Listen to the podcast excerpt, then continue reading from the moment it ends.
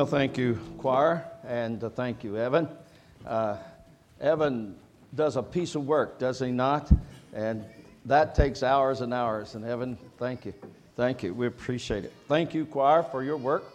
And uh, I'm glad that you're here this morning. So, good morning, uh, Bellevue Church, and uh, welcome to those of you who are joining us uh, online. And if you're a guest, we welcome you again and thank you for being here. And uh, if I don't know you, come by in the vestibule and let's, let's get acquainted. Well, today is the last sermon in the series, A Trip to Graceland to See the King. Now, grace is my favorite subject to preach on. I've never had a hobby horse in preaching, but if I had one, it would be grace. And this series has been heavy on doctrine. And I don't apologize for that, but it has been heavy on doctrine. And you have listened well. And I hope now that after all these weeks, you'll have a fresh appreciation and an understanding of not only being saved by grace, but living by grace. So today we come to, in Graceland, you do not have to be perfect. And I want to address the problem of legalism and what it does in our relationship to God, what it does in our relationship to each other, and how it harms the church. The texts that I have picked are several, and uh, I'll start with Romans, the third chapter, verse 28. For we hold that one is justified by faith apart from works of the law. Galatians 2:16. Yet we know that a person is not justified by works of the law, but through faith in Jesus Christ. So we also have believed in Christ in order to be justified by faith in Christ and not by works of the law because by works of the law no one is justified. Now, let me just show you in this text how Jesus felt about legalism. Listen to this. This is Jesus. Woe to you, scribes and Pharisees, hypocrites! Hmm. For you tithe mint and dill and cumin, and have neglected the weightier matters of the law justice and mercy and faithfulness. These you ought to have done without neglecting the others. You blind guides, straining out a gnat and swallowing a camel. Woe to you, scribes and Pharisees, hypocrites. That's the second time. For you clean the outside of the cup and the plate, but the inside they are full of greed and self indulgence. You blind Pharisees. First, clean the inside of the cup and the plate, that the outside also may be clean. Woe to you, scribes and Pharisees, hypocrites! For you are like whitewashed tombs, which outwardly appear beautiful, but within are full of dead men's bones and uncleanness. Wow, pray with me. Now, Father, I pray that you will pour through me the gift of preaching. And I pray that you'll take these human words and use them to speak to us today and give each of us just the message you want us to hear. Because we pray to you in the name of Jesus. And all God's people said, Amen. Now let's take a little poll. How many of you know a perfect person? No hands. How many of you know a perfect person? There was a pastor one time asked his congregation, he said, Do any of you know a perfect person? And this old gentleman raised his hand and he said, Sir, do you know a perfect person? He said, Yes, Pastor, I do. He said, Well, who was that perfect person? He said, My wife's first husband.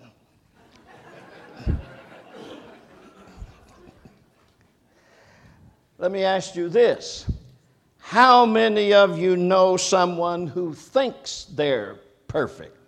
Does anybody want to stand and give a testimony? Aren't people who think they're perfect awful to be around? They constantly expect you to live up to their legalistic standards that they think will make you perfect.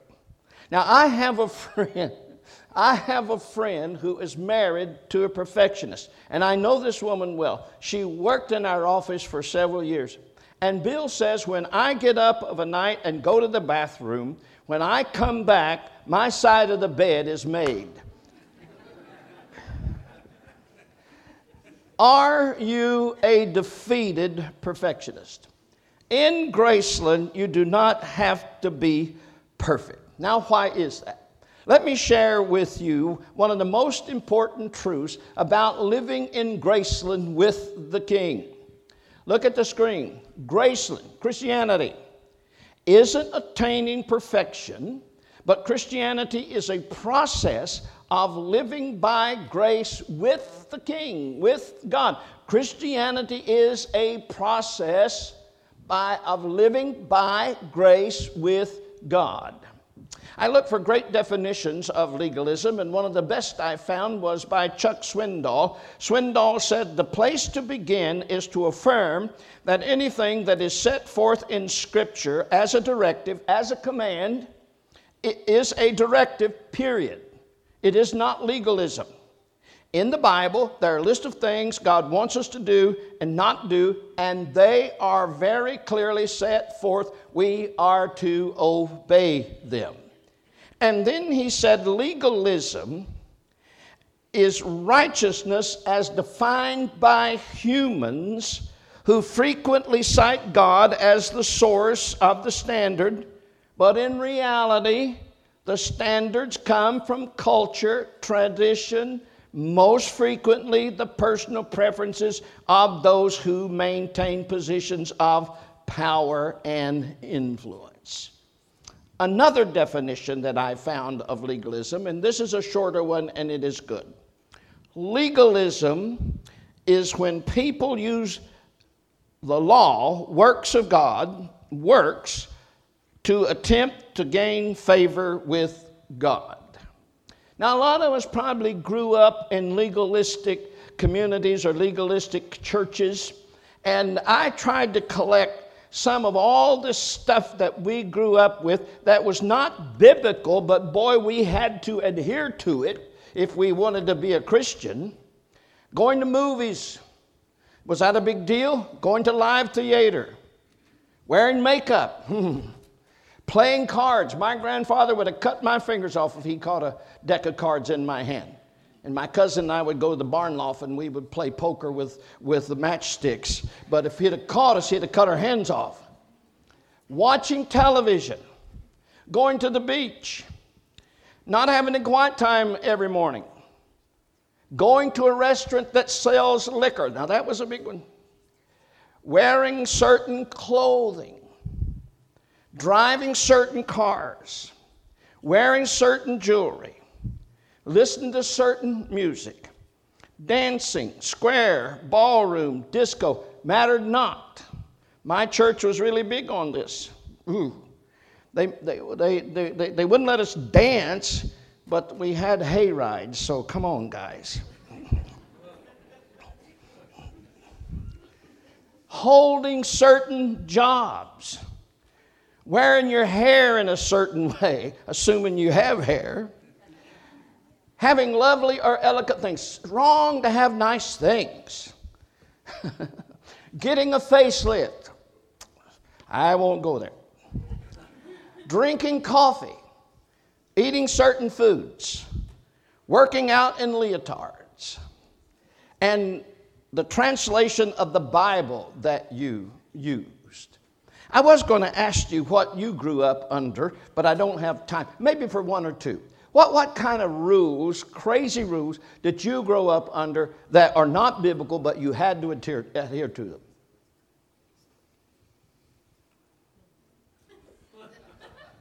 Did you all not grow up under legalism? Huh? No meat on Friday. Oh, you were a Catholic. There you go. No meat on Friday. Yeah. No white shoes between Easter, or only white shoes between Easter and Labor Day. They still do that? they still do that? Did they? Mary, did you make this child not wear white after Labor Day? Confession. Oh, you're with her all right, all right, all right, all right. Uh, any others? I could not play sports on a Sunday afternoon. Now, I could get up at 5 o'clock in the morning and milk them cows, but I couldn't play sports. We had a friend in Virginia. We loved her dearly. We were at her house a lot for supper on Sunday nights, and we would play games and so forth. She would not wash on Sunday. You know what she did? Five minutes after 12, she was down in the washroom putting washing in the washing machine. You see how legalistic that is? Let's, let's talk about how legalism is wrong.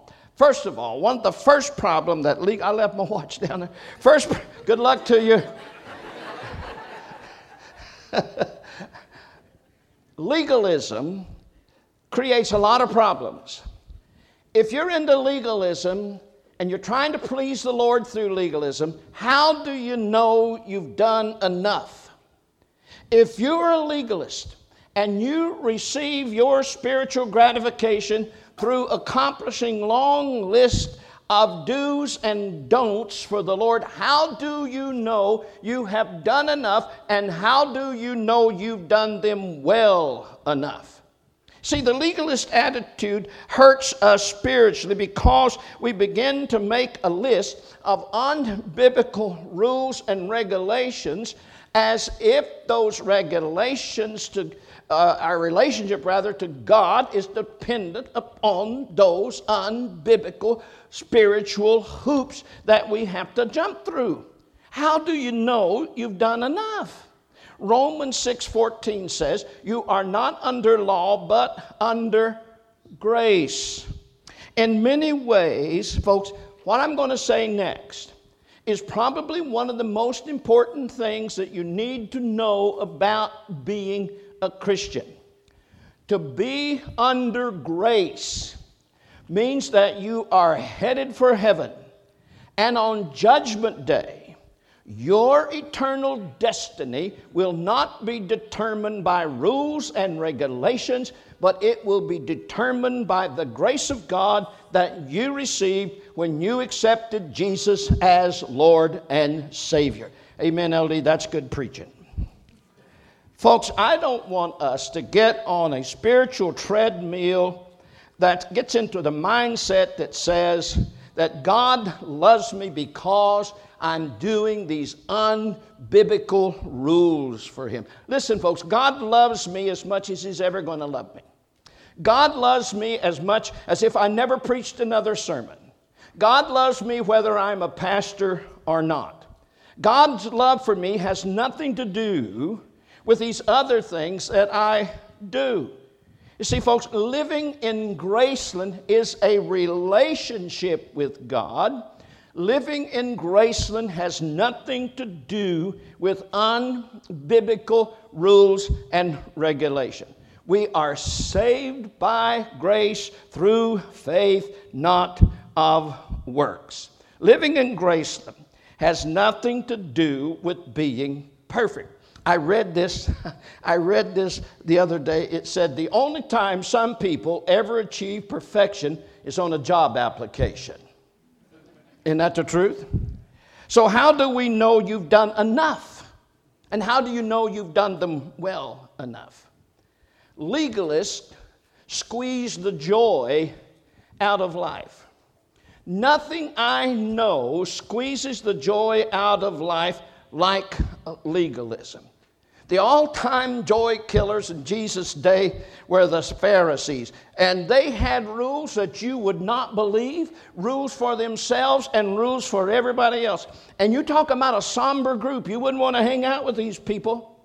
They had lost the joy of their religion because they had made it a list, a list, and they checked that list to see if you were naughty and nice. Jesus comes along. And this is what it said about Jesus The Word became flesh and dwelt among us. We observed his glory, the glory as the one and only Son from the Father. Here it is, full of grace and truth. And then verse 16 says, Indeed, we have received grace upon grace from his fullness. There it is again. For the law was given through Moses, grace and truth came through Jesus Christ. What a revolution Jesus started. When the scribes and the Pharisees saw that Jesus' disciples took grain and put, and put it between their hands and rubbed it and blew the chaff away, they went nuts. And they got out their law books to see how many rules Jesus and the disciples had broken. And when Jesus healed on the Sabbath, they went absolutely crazy. And it's no wonder Jesus liberated people because there was joy around Jesus. And it's no wonder that people absolutely loved the words of Jesus when he said, I have come that they may have life and they may have it more abundantly. What a breath of fresh air Jesus was. Jesus not only gave his life for us, but he gives his life to us right now. I grew up in a church that preached legalism. Everything we did was to earn our salvation. And I grew up in a family that practiced legalism. And then someone taught me grace. And they taught me that line out of the old hymn, Rock of Ages Nothing in my hand I bring, simply to thy cross I cling. Folks, grace was the most freeing decision that has ever happened in my Christian life. Instead of laying in my bed at night worried about the judgment day, then I realized Jesus had already judged my sins at the cross. I was full of assurance about my salvation, and I had eternal life knowing that I had been justified by faith in Jesus. Nothing in my hand I bring, no works, no works. Nothing in my hand I bring, simply to thy cross I cling. Now, folks, when you understand grace, it not only will free you, it will help you to live with other people, and you will not have a legalistic attitude toward them. Chuck Swindoll, Chuck Swindoll tells about a missionary family that was, that was literally forced off the mission field over peanut butter. This is true. This young family went as missionaries to a part of the world where peanut butter was not available. So they asked their friends in the States, send us a supply of peanut butter every now and then. Well, the other missionaries in that place considered it a mark of spiritual maturity not to eat peanut butter. And maybe their thinking was since we can't get peanut butter here, we believe we should give it up for the cause of Christ, or some nonsense like that. Well, these new missionaries didn't buy into that legalism.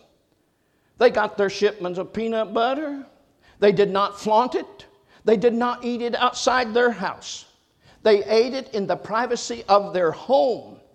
And these petty, legalistic, non peanut butter eaters treated this couple so badly that it just finished them off spiritually. And after a while, they had enough of these non peanut butter eaters, and they packed up and came back to the States disillusioned and highly cynical of Christianity. Now, would you please give up your list of do's and don'ts for everybody else? If you have a list, keep it to yourself. Keep your list to yourself. And if God leads you not to eat peanut butter, fine. I do not know why God would do that because peanut butter is a proof that God loves me. It's my favorite food. But do not tell me a peanut butter lover, that I should not eat it and should not enjoy it just because it's wrong for you. Do you see the point? Do you see the point? Shake your head, yes or no. Do you see the point? Do you see I'm making? I, I, I know a lot of Christians who have squeezed the joy out of their life by making their relationship with Jesus nothing but an unbiblical rules of do's and don'ts. Third problem. James, what? Hand me my watch. Third problem. Legalism harms relationships. Legalism harms rela- I may have to do this part two next Sunday, all right? Legalism harms relationships. The Pharisees, look at this. The Pharisees were indignant. Why? Because Jesus was eating with what they call scum, sinners.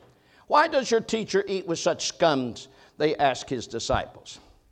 See how spiritual, spiritual legalism hinders relationships? If you don't keep their rules, then you're considered scum. See, a legalist is this. A legalist is a person who insists on letting his conscience be your guide. Does that make sense? Do you know anybody like that? Look at Matthew. They make strict rules and try to force people to obey them, but they are unwilling to help those who struggle under the weight of their rules. See, legalists are intolerant of other people's failures. They're, they're, they, they, they don't make any allowances for people's failures. Look at the screen. Legalists not only put a high level of expectation on others they can't live up to, but they put a high level of expectation on themselves that they cannot live up to. And you know, when they can't live up to them, you know what happens? You know what happens? Because they can't keep up with them, they can't keep them, just like in the in, Jesus dealing with them they begin to act like they're keeping them. And we begin to act like we're keeping them. And we become real holy. And we become real spiritual. And we become fakes. Jesus called them hypocrites. Christians ought to be the most real people in the world. But I have found as I travel around and preach that a lot of Christians are the most plastic people in the world. Well, legalism harms the church.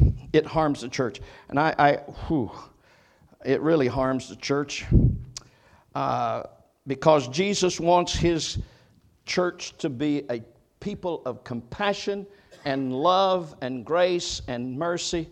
Uh, Jesus wants his church to be a place where people are in the process of spiritual maturity. So, where do we get those kind of qualities that Jesus wants? How do we develop those kind of qualities? How do we do it? How do we do this thing in the process? We get them through trials and failures and errors and sins and mistakes and forgiveness. See, the qualities that Jesus wants in his church are people who are in the process toward spiritual maturity. Folks, there is nothing more arrogant than a legalist.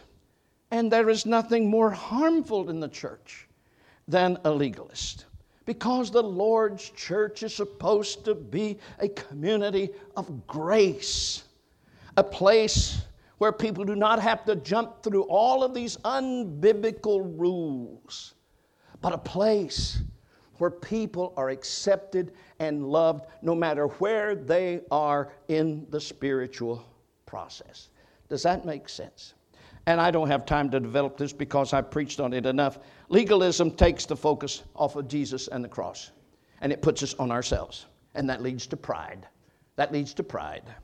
Now, what are the remedies? What are the remedies? Number one, believe in the authority of the Scripture. If we're going to root out legalism, we have to believe in the authority of Scripture. I grew up on this phrase in the group that I grew up in. This was one of our phrases. We speak where the Bible speaks, and we are silent where the Bible is silent. In other words, we accept the Scripture as the only authoritative rule of faith and practice. And, folks, we need to be content with His Word as our only rule of faith and practice.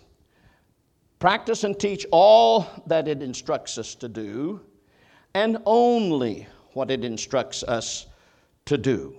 Speak where it speaks, be silent where it is silent.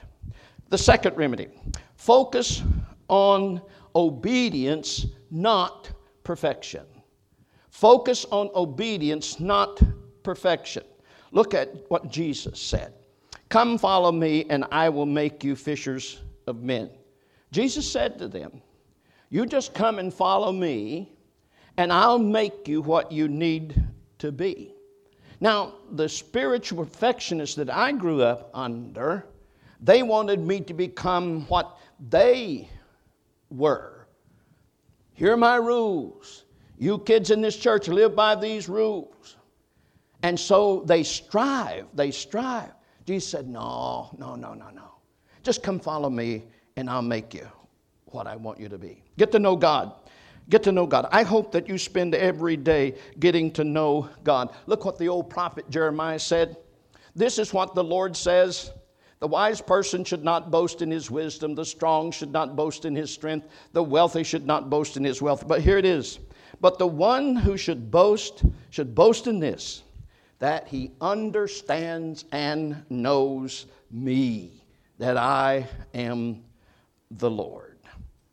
Nothing in my hand I bring, hmm. simply to thy cross I cling. Believe in the authority of Scripture. Focus on obedience, not perfection. Get to know God. And most of all, trust in Jesus. I want us to learn to trust in Jesus. I want us to learn that God loves us and God's kingdom isn't about us, it is about trusting Jesus. In Graceland, you do not have to be perfect, just obedient. Now, I added this one the other day, and it's not on the screen. I added this one Saturday morning confront legalism. Confront it. Absolutely confront it. Paul came and Peter were in the churches at Galatia, at Galatia. Peter had eaten with the Gentiles. He comes to Galatia, he's enjoying fellowship with the Gentiles, and then the legalistic crowd comes up, and Peter switches from the from the Gentile side to the Jewish side because he was afraid that the legalistic crowd would condemn him. And Paul withstood him to the face. He confronted Peter to the face. Can you imagine? I'd like to have been in the room about how hypocrisy this was. He said, Peter, this is not the gospel. You were eating with the Gentiles. Now the legalistic crowd come. You're only eating with the Jews. You are wrong, Peter. And he withstood him to the face. See, the problem with legalism in the church is that they have not been confronted enough. Now, legalists are dangerous, they are grace killers. They drive off new Christians you bring into church. And if I am trying to force my personal list of unbiblical no, no's and do nots and trying to make you feel guilty, then I need to be confronted. I am way out of line. We sent our kids to a Christian school. We loved that school, still do. But they had some rules that uh, we did not live by because we thought they were not biblical. And one of them was going to movies. We went to movies, good movies, and I told my kids, just keep it to yourself. Well, one day in class, one of the teachers was really ranting and raving about the evils of going to the movies and how it supported the Hollywood industry, and it does. I don't disagree with that. Our daughter was a very quiet, compliant child. Very quiet, very compliant. She raised her hand. Yes, Jennifer. Mr. So and so, do you rent movies and watch them at home? And he struggled, looked down, shuffled his feet. Ah, yes, Jennifer, we do. Mr. So and so, isn't that supporting the movie industry as well? And he hung his head and he shifted around and he said, Yes, Jennifer, it is. At least he owned up to it. Do you see the hypocrisy in that? And Jennifer, in her quiet, meek way, confronted him with it. I don't know if she knew that he rented movies or not. But he was man enough never to talk about it again. See, the problem with legalists is not enough people in the church have confronted them. I want us to trust Jesus. I want us to be so much in Jesus. And what are the results of living by grace and dying by grace? One of these days, when you stand before God in heaven and He says to you, Why should I allow you into my heaven? You just point to Jesus and say, I'm with Him. I'm with Him. Oh, you are with my Son, the Lamb that was slain from the foundation of the world. My Son, the Lamb of God, you're with Him? The Savior of the world? Come on in. Come on in. Come on in. Let's pray.